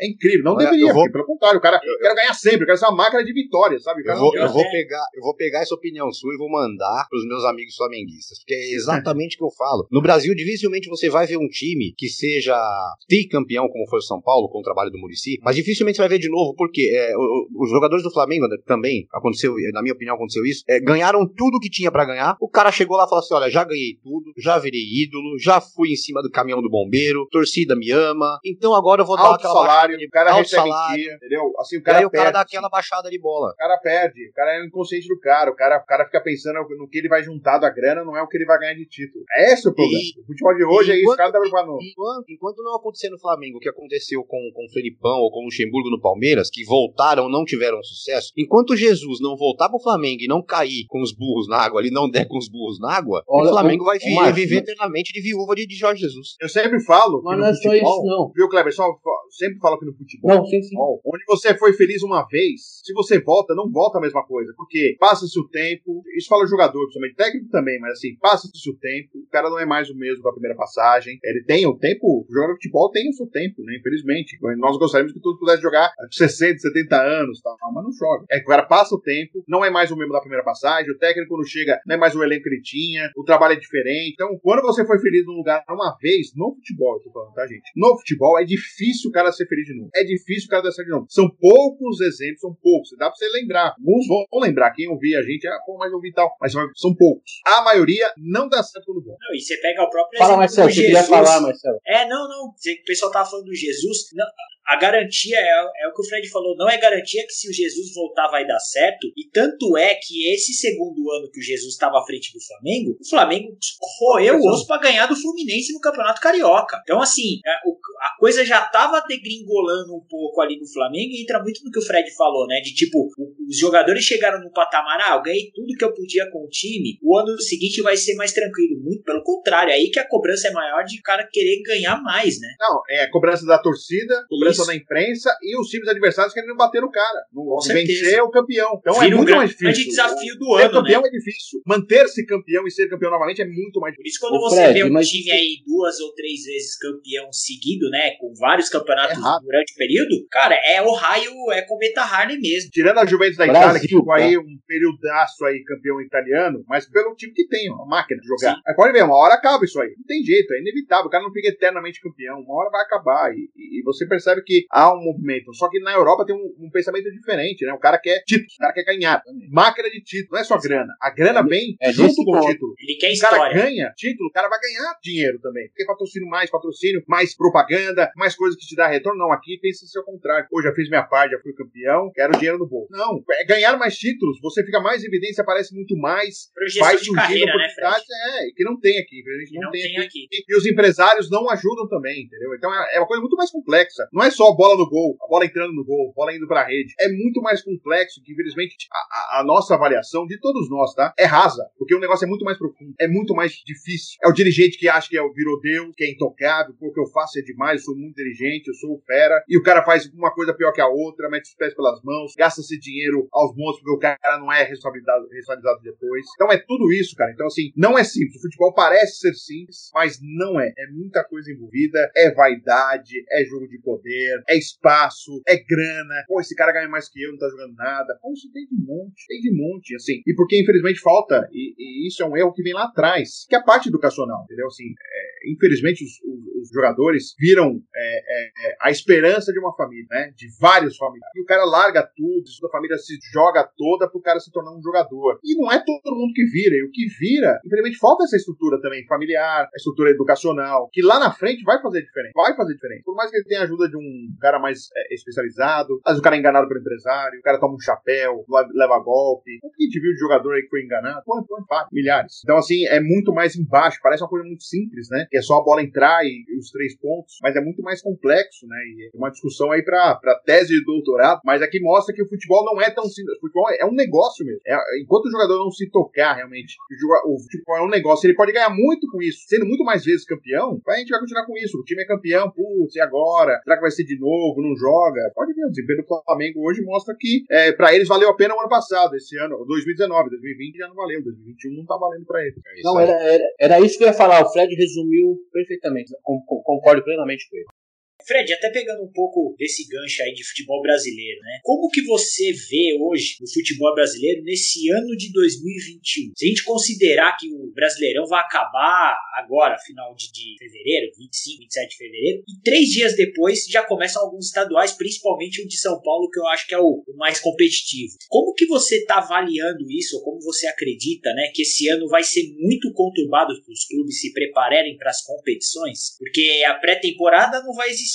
A, a janela de transferências vai ser durante a competição. Então, como que você acredita que os clubes vão levar esse, esse processo todo aí da- desse ano de 2021 tão diferente? É, pra mim não será surpresa se um time é, do interior, um time que não esteja aí envolvido no brasileiro agora, é, possa conquistar o, o Paulistão desse ano, porque realmente os times vão estar tentando recuperar os seus jogadores dessa temporada longa do brasileiro, misturado com competições como que estão envolvidas em Libertadores Copa do Brasil, e o Paulistão vai começar daquele jeito, né? Infelizmente o nível técnico Paulistão vai ser muito abaixo. Vai ter é, equipes poupando atletas, os grandes clubes vão poupar, certeza, porque senão vai estourar, porque depois tem um longo brasileiro, tem volta de Libertadores, tem Copa do Brasil, é, é, time brasileiro que vai para um Mundial, e depois vai ter a Recopa, que é o. Isso o que eu ia time falar, ainda sul-americano corre o risco do brasileiro nem acabar, né? Porque vai um time pro Mundial, como que vai fazer? Ele tem que ir uns 10 É. dias antes, né? Vai ter que ir. Então, assim, vai ter que tentar acelerar algumas, alguns jogos. Vai, isso aí vai ficar uma loucura. Então, assim, vai ser campeonatos regionais muito fracos, tecnicamente. Já estão fracos, né? Assim, times do interior muito, sofrendo muito, né? Times tradicionais fora aí das principais divisões de futebol, né? Ainda mais do, do- a gente vai falar do Paulista aqui. Então, tecnicamente, eu vou ver, a gente vai ver um Paulistão doído de ver, viu? Vai ser aquele jogo que é 90 minutos, vai com jeitão de prorrogação, viu? Vai ser, vai ser duro, infelizmente. E perde o futebol. Você perde o espetáculo, perde a parte técnica e, e aí você nivela por baixo, nivela ah, tecnicamente o campeonato por cima. É, vamos, vamos assistir o Paulistão por, por, por ossos do ofício mesmo, que vai ser, Sim, vai ser bem certeza. complicado. E, e como, e como diria né, é, o craque Neto, né? Diga-se de passagem, São Paulo e Palmeiras está marcado para o dia do jogo do Mundial de Palme se o Palmeiras for campeão. Palmeiras joga no Sim. dia 7, está marcado o Palmeiras e São Paulo para esse mesmo dia no Brasileirão. Então, é, tá complicado. Bom, galera, vamos para a última rodada de perguntas. É, a gente tinha combinado aqui o horário Fred, não vamos extrapolar, não, não vamos abusar. Não, tá, eu tô à vontade. Tô à vontade. Vocês ficam o tempo que precisar aí, tô à vontade. Beleza, então vamos lá, Kleber, estreando quadro novo no programa hoje, né? Pô, vamos ter um quadro novo aqui com o Fred, que é um cara que eu falei, esse é o cara que vai dar certo, vai estar meu quadro. Mas eu vou pegar leve com você, Fred. Pegar leve, tá? Quando tiver Esse uns- era o meu medo. É, quando tiver uns, uns participantes aqui mais marrento, a gente chega junto. É com você vai ser bem levinho. É aquele bate-bola, tá? É a bola quente. Eu Vamos lá. pergunto, responde. É coisa pouca. Fica tranquilo. Melhor repórter de rádio e de TV, Fred. Caramba, de TV, vou botar no. Vou colocar um Mauro Naves, realmente um, um grande profissional. Tive presida, né? Com ele. presida, presida, né? presida. É, a gente respeita muito o Mauro, além de ser um cara fantástico. É, de rádio, tem, assim, eu consegui trabalhar com o Vanderlei Nogueira e o Quartarolo, são os dois, assim, que eu, pra mim, são os dois maiores. Vou colocar os dois porque cada um tem um estilo, né? O Quartarolo é um cara mais jornalístico, o Vanderlei é mais o cara do showman, do, do, do artístico no ar, né? É, então eu coloco os dois, é como os dois grandes repórteres. Beleza. Depois do Pelé é o. Depois do Pelé, pra mim, Giovanni, porque eu era Santista, eu vi o Giovanni em 95 que ele fez contra o Fluminense. É brincadeira, cara. Assim, pra, assim eu sou, né? É, então a escolha foi mais pelo coração, então. Ah, foi, escolha pelo coração, porque na década de 80 que eu sofria, meu. Pô, imagina o menino, os caras tudo. Tirando os palmeirenses que não, não podiam tirar salvo, que também tava na fila, mas, pô, São Paulino campeão, Corintiano campeão, e ó, Santista firme, né? Então aí, aí chegou o Giovanni e deu uma luz aí, que uma hora que ia, uma hora ia virar essa, essa draga que era, né? Messias, né? Messias. Não gostava muito que chamava ele de Messias, mas ele jogava demais. Fantástico. Realmente jogava muita bola. Vamos lá, melhor comentarista de rádio e de TV. Vou estar no craque neto dos dois, pô. não, ó, vou ser assim, ó. De rádio eu vou votar em mim, pô. Não, tô brincando. É, é, é, de TV eu vou colocar o Neto, assim, porque ele realmente tá num momento é, é, fenomenal, cara. Ele tem. A repercussão que ele tá tendo, cara, né? Acontece, né? As coisas que ele vem falando. Concordo, repercussão é, é fantástica, assim. Ele vive um momento iluminado e tem que falar de outros assuntos. Eu pode até às vezes nem concordar, mas algumas coisas você fala, meu, o cara tem coragem de falar, sabe? Assim, ele tem coragem mesmo, ele não tem essa papa na língua, não. Ele não dá uma segurada, assim, ele não fica preocupado, ele fala e, e assume depois o que ele fala, né? Não é um cara que, ah, desculpa, foi meu sobrinho que falou, meu primo, não, cara. Ele fala mesmo o que acontece. E. E rádio. E rádio, cara. Vou colocar no Flávio Prado, que é um cara que sempre me deu. Primeiro eu era fã do Flávio como repórter, né? Quando eu assistia ele na, na Record, na Bandeirantes. E depois eu tive o prazer de, de conviver com ele, com um cara que sempre estendeu a mão pra mim. É... Até hoje a gente se fala, então eu voto ele como comentarista de rádio. Neto na TV e o, e o Flávio na rádio. Beleza, eu conversei com o Flávio Prado, pedindo pra ele fazer uma entrevistinha com a gente aqui. Tá tentando liberação da Jovem Pan, mas é, vocês sabem como é complicado. É Mas vamos embora. É, podcast lá também, então acho que é por isso. Não sei lá como muda, muita coisa mudou lá. Então. É, a gente falou exatamente isso mesmo. É isso mesmo. O Fred, maior clássico do Brasil. Maior clássico do Brasil? Ah, pra mim é Palmeiras e Corinthians mesmo. Eu já vivi, vivenciei como setorista muito esse clássico. É diferente mesmo, um trabalho diferente, é uma semana diferente de cobertura. Pra mim, Palmeiras e Corinthians, por ter vivenciado como setorista do Palmeiras, né? Então é um clássico que tem um peso muito grande. Certo. Melhor goleiro que você já viu jogar brasileiro. Brasileiro. Eu, um estrangeiro que eu vi foi o Rodolfo Rodrigues, Você que aliás tudo... foi gente boa e, e gente feliz, que eu tirei uma foto quando criança. Sérgio Guedes, hoje técnico, né? Hoje está na Água Santa. Para mim, é, foi um excelente goleiro. Também volto a, a, ao lado do coração, porque como Santista, o, o, ele é salvava o Santos. Na década de 90, não teve cara que. Era sempre o destaque. O melhor em campo do Santos sempre era o Sérgio. Ele sempre salvava o Santos e é um cara, meu, um dos caras mais fantásticos que tem no meio do futebol chama-se Sérgio Guedes. Um cara, cara limpo, um cara honesto, um cara trabalhador. Então, é, virei mais fã. Já era fã dele como atleta e virei fã depois de entrevistá-lo, conhecê-lo, conversar até rapidinho. Em 2003, quando o Santos foi pra final da Libertadores, eu fiz a cobertura na PAN em Santos. Eu cheguei seis da manhã, numa quarta-feira, que era a final do Morumbi, né? O Sérgio Guedes chegou comigo lá às sete e meia da manhã, ficou comigo até às dez da manhã no ar. E a gente, vai, eu entrava, saía, entrava, saía, ele ficou comigo até às dez. A gente ficou conversando. Meu, é um cara fantástico. Poucos fariam isso. Ele é um cara sensacional. Eu tive o prazer de, de treinar com o Sérgio Guedes. Ele estava sem contato no Santos e foi treinar na, e foi treinar na Portuguesa Santista com a gente lá. Ficou lá uns 10 dias com a gente. Me levava de carro até a rodoviária, porque eu ficava treinando com ele até mais tarde, batendo asfalto, os pênaltis. Eu fico, professor, só que é o seguinte, me leva na rodoviária. E aí ele levava. Eu tô tentando trazer o Sérgio aí pra dar uma entrevista com a gente também. Grande goleiro. Aí também foi procuração também, né, o Fred? Com certeza. Não, foi coração. Eu admito, eu admito, os dois foram coração aí. Melhor narrador de rádio e de TV. Agora complicou, hein? De TV, pra mim, de TV, vou votar no Silvio Luiz. Eu gostava muito do Silvio, cara. O Silvio era um é, extrovertido, tudo. Né? Mesmo esse jeito ranzinzão dele, assim, mas ele no ar, assim, era fantástico, cara. E de rádio eu vou pra lado que fez eu ser apaixonado por rádio, que é o Osmar Sanca, né? Assim, eu era muito ouvinte da Rádio Globo, eu via muito. Assim, a PAN eu via o Jornal dos Esportes, mas transmissão de futebol futebol, eu via a Rádio Globo, mais que a PAN, porque eu adorava o Osmar Santos. E eu que ele narrava tanto o jogo do Santos. Quem narrava muito o jogo do Santos era o Luiz Roberto, Vanderlei Ribeiro, o Menininho, Oswaldo Maciel, esses que narravam mais os jogos do Santos. Mas, assim, era muito gostoso ouvir os Osmar, e assim, eu curti o Osmar na TV Manchete, apresentando programas, Osmar Santos Show, é, fazendo narração na TV, então era muito fanzaço do Osmar. Não, sem dúvida, foi um dos maiores, sem dúvida nenhuma mesmo. O melhor amigo no meio jornalístico, ele é amigão, eu né? acho que eu, é, eu acho que eu, o, o Everaldo Marques eu coloco assim, porque foi um cara que eu conheço desde a época da faculdade, né? Então, assim, a gente tem uma relação muito próxima desde aquela época, assim, da faculdade. Vários perrengues juntos aí, até participar de diretório acadêmico que a gente vivenciou na faculdade. Diretório acadêmico era fechado, a gente reabriu lá, tá, muita luta ali na FIAN. Então, acho que, com certeza, do, do, meio, assim. Tem o Eduardo de Menezes também, que é um cara que eu tenho. Ele é padrinho do meu casamento, eu sou padrinho do casamento dele também. É, são esses dois, assim, mas mais proximidade, assim, com, com o Everaldo, que eu conheço mais tempo, há mais tempo que o Eduardo. E pra fechar, vamos lá, só pra fechar, quem é melhor, Cristiano Ronaldo ou Messi? Pra mim, Messi. Eu prefiro o Messi. O jeito de jogar do Messi me agrada mais, assim, de assistir. Um jogador que eu gosto muito, né?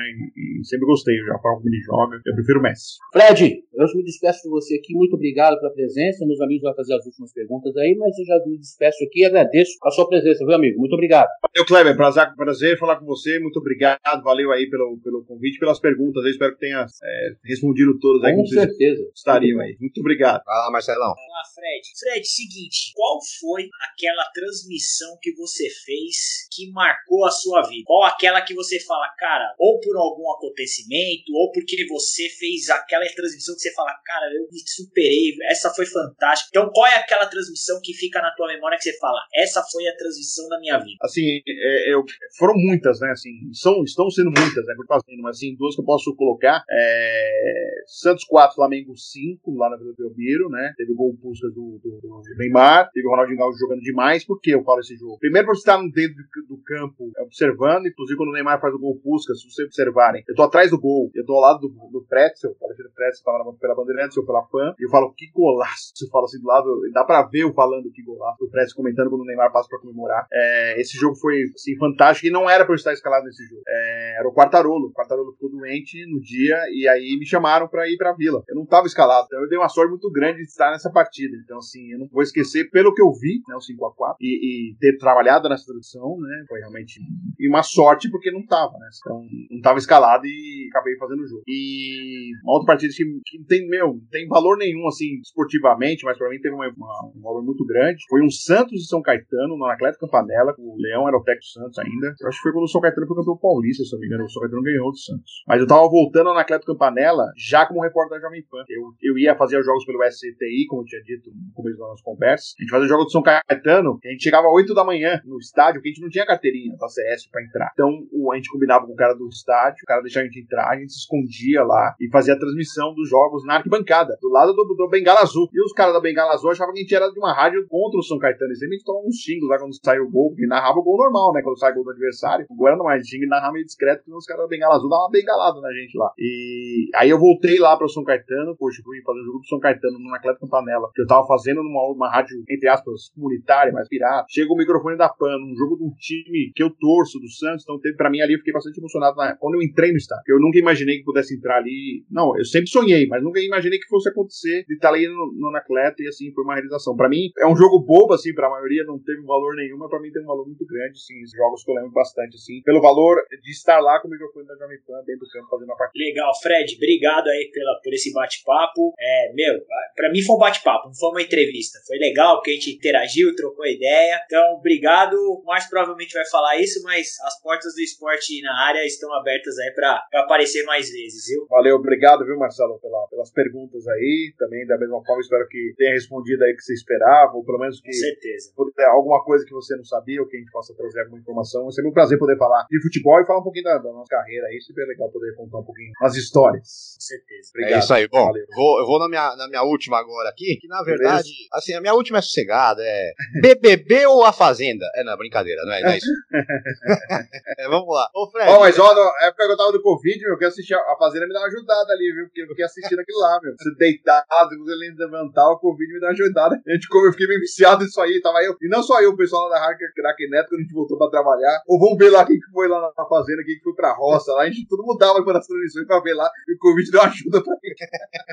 É isso aí. Mas, Fred, a gente sempre pede aqui, principalmente pro pessoal da, da área jornalística, os jornalistas esportivos, pra contar aquelas resenhas, aquelas histórias engraçadas. Quem o, o Tata Muniz contou pra gente aqui histórias de Flávio Prado com Eli Coimbra. Nossa, O- colocou do o- peixe no carro, né? É, é, é, do peixe no carro. É esse mesmo, essa história mesmo. Depois contou review, inclusive. É, o Seródio contou histórias aqui pra gente. O Seródio contou da história do Milton Neves dormindo na Jovem Pan, dan- dando. Aliás, foi o Seródio ou foi o Quartarolo? Não lembro agora. Não, foi o Quartarolo. Acho que Vou foi até o Quartarolo. contar, eu- assim, eu vou contar uma outra. Milton Neves. Mas Milton Neves. Quando o Milton Neves dormindo, e tem uma história assim é, que aconteceu, o Milton Neves dormindo lá no estúdio, liga o Ricardo Teixeira, e eu atendo o telefone. E aí eu acordo o Milton e falo, Milton, Milton, Milton, ah, ah, tava dormindo assim, Milton, o que, que foi? Reclamando, né? Acho que eu tava acordando ele, tava bravo, porque ele dormia no intervalo. O plantão de domingo era das nove até as três, e aí no intervalo, quando começava o jogo, até o intervalo ele ficava dormindo, ele não assistia o jogo, ele ficava dormindo. Ele se juntava aquele corpãozão dele numa três cadeiras, e aí ele tava dormindo. Aí eu acordei, Milton, Milton, Milton. Aí ele, que foi, foi. Aí, meu, Ricardo Teixeira quer falar com você o quê? Ricardo Teixeira quer falar com você dentro da CBF. Aí, ô, presidente, entendeu lá? Ô, presidente, é. Só vi ele falando assim, ó. Ó, é, tem que ser o Felipão, tem que ser o Felipão. E aí depois ele contou que o Ricardo Teixeira falou assim, ó, eu tô numa votação, tá empatado Luxemburgo e Felipão. Quem que você acha que tem que ser o técnico da seleção brasileira? Ele falou, ó, tem que ser Felipão. Quando ele fala isso, o Ricardo Teixeira fala assim, então pronto, você decidiu, que foi o voto final, vai ser o técnico. Aí Ah, o o- Milton desliga o telefone e entra no ar. E aí virou um processo, porque o Trajano tinha dito que o Milton recebeu dinheiro da Ambev. E aí, você imagina eu, pô, era 2001 isso aí. Eu novinho na carreira, testemunha do Milton, uma ação Milton e Trajano. Então você imagina eu lá, o Zé Trajano lá, eu de testemunha. E, Depois de um tempo, já no meu programa história, o Não Milton, Para. e, o Milton conta até hoje essa história. Então Ontem, você foi, meu nome. foi você que atendeu. Foi, fui mesmo. Eu atendi, era eu- Não, não foi mentira, eu atendi. E aí eu tô em 2018, eu encontrei o filho do Trajano, não conheci. E no- ele foi no meu programa, eu entrevistei um cara que era sócio dele, e ele foi lá e não não deu entrevista, mas, ó, filho do Zé Trajano. Eu falei, meu, sabia que eu fui testemunha contra o seu pai? Aí ele falou, não é verdade? Eu falei, daquela ação do Milton Neves. Ah, então meu pai sempre falou que o Milton inventou aquela história. Eu falei, não, eu atendi o telefone, era o Ricardo Teixeira. Você atendeu mesmo? Eu falei, é, atendi mesmo. Mas assim, desculpa ter cortado, é que você lembrou de dormir, eu lembrei dessa história aí. Mas Não, tem não. outras aí. É, é que o, o- o- Eu não lembro agora se foi o Quartarolo ou se foi o Tata Muniz. Com, que, o, o, o Tata Muniz. Não, se for o Fábio Seródio ou se foi o. Quartarolo. É, dois- que contou Dois da história. essa cena sempre. É, que, o- que o Milton, Eu o acho que foi o Milton Neves. Seródio, viu? Acho Que o Milton Neves entra- entrava no, no, no plantão falando Flamengo 1x0, Flamengo 2x0, Flamengo 3x0, Flamengo. Aí daqui a pouco. Não, não, é- era o Flamengo 0x0. Era o Sub-20 que tava jogando, era o aspirante que tava jogando. Então, Acho que foi o Seródio Então, mesmo, Marcelo. é, é, foi o Seródio, né? Bom, mas são várias histórias. E a gente queria que você contasse uma aí, uma história engraçada que você passou, que você lembra de, de algum colega seu, enfim. Essas E essa resenhas. hora é sem censura, né, Márcio? É, essa hora é sem falar. censura. Não, teve uma vez. é, primeiro eu vou contar uma, uma rapidinha, só pra vocês verem como o rádio é engraçado, né? Quando eu comecei naquela época de graça, eu trabalhava no Unibanco, né? Então eu ia lá, final da tarde, né, depois da agência, e, e eu pedia lá na faculdade para o professor Márcio Bernardes. Márcio Bernardes foi meu professor de rádio na faculdade. Márcio Bernardes da Transamérica. Ele também quase me deu, quase bombei por falta. Ele falou: não, pode ir lá trabalhar. Fui ver, quase que eu bombei de falta. Eu falei, pô, ele falou, ah, mas não podia dar todas as vezes presença tal. Quase que eu bombei de falta. Aí uma, eu tava tendo um, um assalto no Unibanco, no Rio de Janeiro. Eu trabalhava no Unibanco na época. E não sei porquê, eu tinha na, na minha bolsa o livro das agências do Unibanco do Brasil inteiro, com os telefones. E aí eu falei, "Mas onde que é o bairro? Eu lá, de, sentado na mesa, mais um na multidão, que era a redação era lotada. Então, assim, ninguém falava comigo, nem sabia nem meu nome. E aí eu tava lá esperando a hora que o esporte começava a chegar o pessoal às sete, eu já tava lá, eu saí da agência pra lá. Aí eu falei, de onde que é a agência? Cara, "Ah, é do Rio de Janeiro, bairro tal. Eu fui lá, na minha bolsa, falei, ah, meu, o livrinho tá comigo. Fui lá, comecei a olhar ali assim, achei o a agência. Aí eu liguei lá, o ladrão atendeu. E o ladrão entrou no ar, ficou 10 minutos no ar. Aí tanto aí o José Carlos Pereira me chamou, que era o vice-presidente de jornalismo da rádio. Ou quem é você? Qual que é o seu nome? Ninguém sabia de mim lá. E aí eu me apresentei, ô, você quer trabalhar no esporte? Mas você não quer ir pro jornalismo, porque os caras gostaram, né? Porque eu coloquei o ladrão no ar, mas foi, putz, foi por acaso. né? Mas aconteceu, isso aconteceu de- logo no começo, quando eu comecei de quarta, quinta, sábado e domingo, eu coloquei o ladrão no ar na, na Jovem Pan. Isso nem o da Atena faz, hein? Pô, é de, de graça, sem ganhar nada, pega o livrinho e coloca o ladrão. No, no rádio, quero foi uns 10 minutos no ar. Mas vamos uma história engraçada. Uma vez saiu uma notícia no jornal: conselheiro do Palmeiras indica goleiro baixinho ao clube. E é criticado. Era Nelo Rodolfo, que apresentava. ele apresentava o fim de jogo. Era o terceiro tempo, mudou pro nome quando o Milton saiu pra fim de jogo. Aí eu e Everaldo Marques, a gente aqui em São Paulo tem o Papagaio Ventei, não existe mais. Uma casa tinha em Santana, que eram os anãozinhos, né? Que entregavam o correio elegante. Aí eu e o Everaldo a gente foi lá e foi falar com um anãozinho. Pô, quanto você cobra se você for lá na. fazer um, um- uma brincadeira aí? O cara, 50 reais, né? 50 reais. Pô, eu e o Everaldo a gente não ganhava mais salário. Falou, pô, mano, dá pra rachar rachar a cinquentinha, vamos rachar aí, vamos levar. Porque a manchete era que ele tinha indicado um goleiro baixinho pro Palmeiras. E era crítica a isso, porque o cara tava treinando lá e não era bom goleiro, ainda mais não era bom goleiro, era baixinho. E aí o que a gente fez, né? A gente falou, ó, a gente vai arrumar uma camisa de goleiro pra você, você vai entrar lá na rádio, na redação, tal hora, você que chegar tal hora, porque essa hora ele tá lá sentado, conversando lá na sala, lá. Aí, aí chegou, 5 e 15 ele chegou. A Anãozinho já tava lá embaixo, ele a camisa do Palmeiras pra ele, ele uniformizou ele todo de Palmeiras, com todo o respeito ao Anãozinho, mas a gente comprou um kit infantil, pra colocar no Anãozinho. E aí, o Anãozinho, você imagina, entra o anão, entra o anão, e o anão chega no Nelo Rodolfo, ô seu Nelo, sou bom goleiro, me indica lá pro Palmeiras. Nossa, a redação morreu. Ele queria xingar por ele, não sabia quem foi. Nossa, todo mundo começou a dar gargalhada, porque apareceu o anãozinho pedindo uma chance pro Nelo Rodolfo levar pro Palmeiras.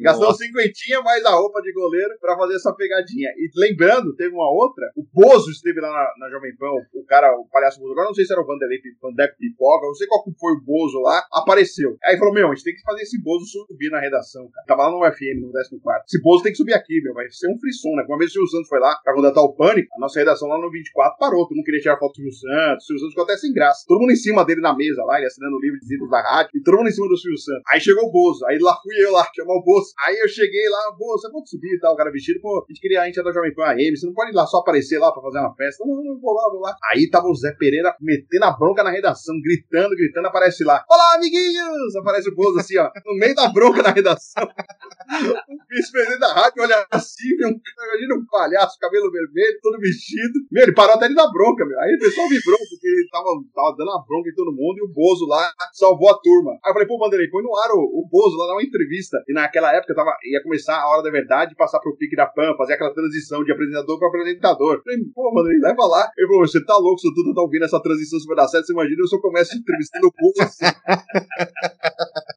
Ah, são, muito, muito. São, são, as histórias, né? Essas resenhas aí que, que, que acontecem. Quem sabe aí um, um, dia, né, Kleber, a gente consiga fazer um especial aí, ou no, no, episódio 50, no episódio 100 aí. Como a gente falou que a gente vai tentar fazer especial com o pessoal do atletismo, quem sabe a gente consiga juntar aí Quartarolo, Seródio, Fred Júnior, oh. Everaldo, né? Já Everaldo, Everaldo com aquela grande cabeça. O, o, o Fábio Seródio a gente chamava assim, do Armer, ficava louco. Nhonho! A gente falava que ele parecia o Nhonho. Meu, ele reclamou com seu puta. A gente reclamou com seu. Vamos, a gente, vamos buscar, vamos realizar esse sonho aí. Aí ele, ele, ficava, ele foi falar com o seu tudo, ele teve que parar, falou que a gente tava fazendo bullying com ele, parou. A gente chama ele de nhunho no ar. Já pensou, Kleber? A gente consegue, consegue juntar aí, ó, Fábio Seródio, Quartarolo, Fred Júnior, Everaldo e pra completar o outro que não deu entrevista, que nos deu entrevista, José Silvério. Aí é, fecha com chave de ouro. Aí, aí fecha legal. Espera colocar o Fábio Prado nesse time. Fábio Prado, Luciano Fatioli, gente, vocês pegam um cara Ô, Fatioli é meu irmão. Pô, até ia você, Esse cara, meu... do contrato do Fatioli, cara. Não, mas, Kleber, pode, pode deixar que eu não vou, eu não vou dar sossego pra ele agora. A gente tá, tá falando direto no WhatsApp. Eu não vou dar sossego pro Fred agora, pode deixar aqui. Ó, oh, o Fatioli, o Fatioli é de Santos aqui também, da Baixada. É meu, esse cara, ele cara... sabe o que ele fazia com a gente? Os, os moleques, ele prensava a gente no estúdio, porque ele era grandão, cordão. Ele prensava mesmo, doía pra caramba, meu. Ele vinha assim, ah, batia a gente assim, prensava a gente no estúdio, louco, louco. E muito engraçado. Ele é muito engraçado. É, a gente vai, a gente vai trocar, trocar contatos. O Fred, o Fred vai passar esses contatos pra gente. Aí eu, eu vou passar o contato pra você, viu, Fred? Da Neninha, da Neninha Paixão, da Márcia Fernão, da Paulette Surpresinha é, na, na, Rosinha Boca de Veludo, a gente vai trocando aí. É, o cara mandou, né? O cara, pra gente ir lá pra Indianópolis, né? Depois ali na. É. Falei, ali tem a Paulette surpresinha pra não ir, não. Mas é isso aí. Bom, terminando aqui o nosso episódio de hoje, nosso podcast super especial. Olha, é, Fred Júnior, muito obrigado, Fred, de coração pela sua simpatia, disponibilidade. É assim que eu, que eu entrei em contato, naquela cara de pau, né? Da, da gente, jornalista tem que ser cara de pau, então a gente é cara de pau. Fui lá, entrei em contato, pô, gostaria muito que você fizesse. Foi num comentário de Twitter, né? O Fred postou um Twitter, eu fui no comentário dele, falei, pô, seria ótimo se você fizesse a participação. Já trocamos mensagem, já mandou WhatsApp, a gente já combinou. Então, assim, é, é, muito obrigado de coração mesmo por essa abertura, por essa grande resenha que a gente teve hoje. É, conte com a gente para tudo. É, aqui a gente é, é ouvinte, é, assiste a Rádio Crack Net diariamente, a gente assiste os programas, do Neto também na TV. Mande um abraço para ele, a gente sabe que a vida dele é corrida. Manda um abração para ele mesmo, né, nosso. E... Somos todos corintianos, deixar é. claro, hein? Todos, todos vocês? Verdade, todos. Todos, todos Corinthians. E, e, é e, outro detalhe, eu e Kleber nascidos em Santos. Mas tem Santos, tem muito corintiano. Eu não sou, eu não sou, sou, eu sou da capital, né? Eu sou muito santista por do meu pai, né? Meu pai veio da Bolívia e, e começou a torcer pro Santos. Só que eu sou, sou mais santista que meu pai, sou mais santista que meu irmão. Virando repórter, jornalista, você perde muita porção do torcedor, mas eu sei que em Santos tem muito corintiano. Tem eu, eu, eu, diria que tem mais corintiano do que santista em Santos. É, eu, eu, não vou, eu não vou aceitar. Eu, como santista, não posso aceitar uma coisa dessa. o Fred, infelizmente. Eu sou da Vila Mariana. É verdade.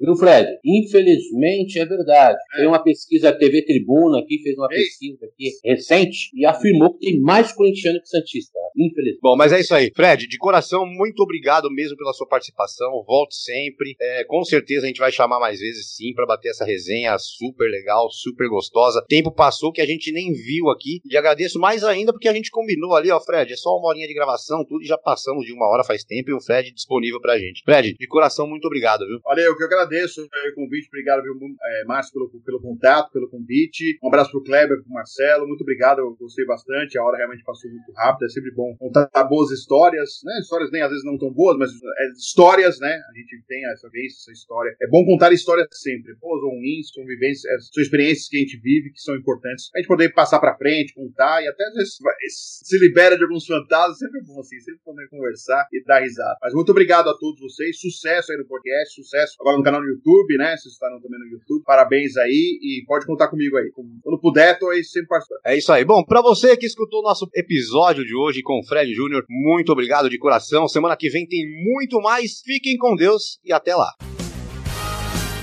Você curtiu mais um Esporte na Área, o seu mais novo podcast esportivo. Aproveite e não esqueça de curtir nossas redes sociais, Twitter ou Instagram, arroba esporte underline na área ou pela nossa página do Facebook, www.facebook.com barra esporte na área. Esporte na Área, sua mais nova opção de podcast e informação a qualquer hora do dia ou da noite, sempre ao seu alcance e sempre junto com você.